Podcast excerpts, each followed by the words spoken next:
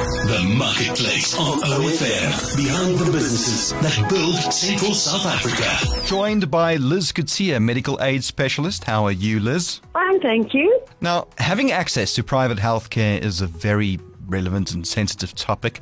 Why do people need to hold on to their medical aid cover, especially considering the current situation COVID 19 has had on people's ability to afford this cover? The obvious answer is access to private medical care. That is why you would keep the medical aid. And as soon as you stop paying, you have a break in membership. And when you need to reapply, you're going to be exposed to things called waiting periods and late joiner penalties. So this is going to be very adverse to anybody trying to reapply after ending it. So if you can hold on to it, hold on to it. Why do medical aids impose these waiting periods and penalties? It's absolutely about misuse and anti-selection and the sustainability of a medical aid. If people jumped on and off when they were ill, they joined, climbed, and jumped off again, medical aids wouldn't be financially viable. So they need the waiting periods to protect themselves.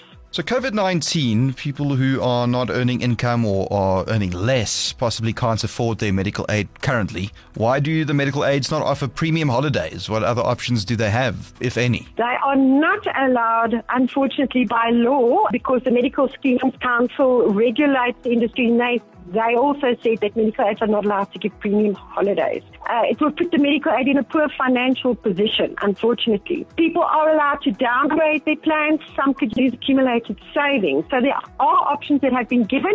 You need to speak to a specialist to hear about them. It's the marketplace on OFM, the sound of your life, joined by Liz Coetzee, a medical aid specialist. How do medical aids cover COVID 19 tests and hospitalization if needed? Great stuff. It's covered by something called a PMB guideline. It's uh, certain conditions that medical aids have to cover. You need to find out if you qualify. You need to do a risk assessment. There are guidelines given by your medical aid. Consultations and blood tests and hospitalization is covered, and pre-hospitalization tests are also covered by most medical aids. Now, this is also a conversation I've had with family and friends. Medical aids are very expensive. Can't people just revert to a medical insurance plan?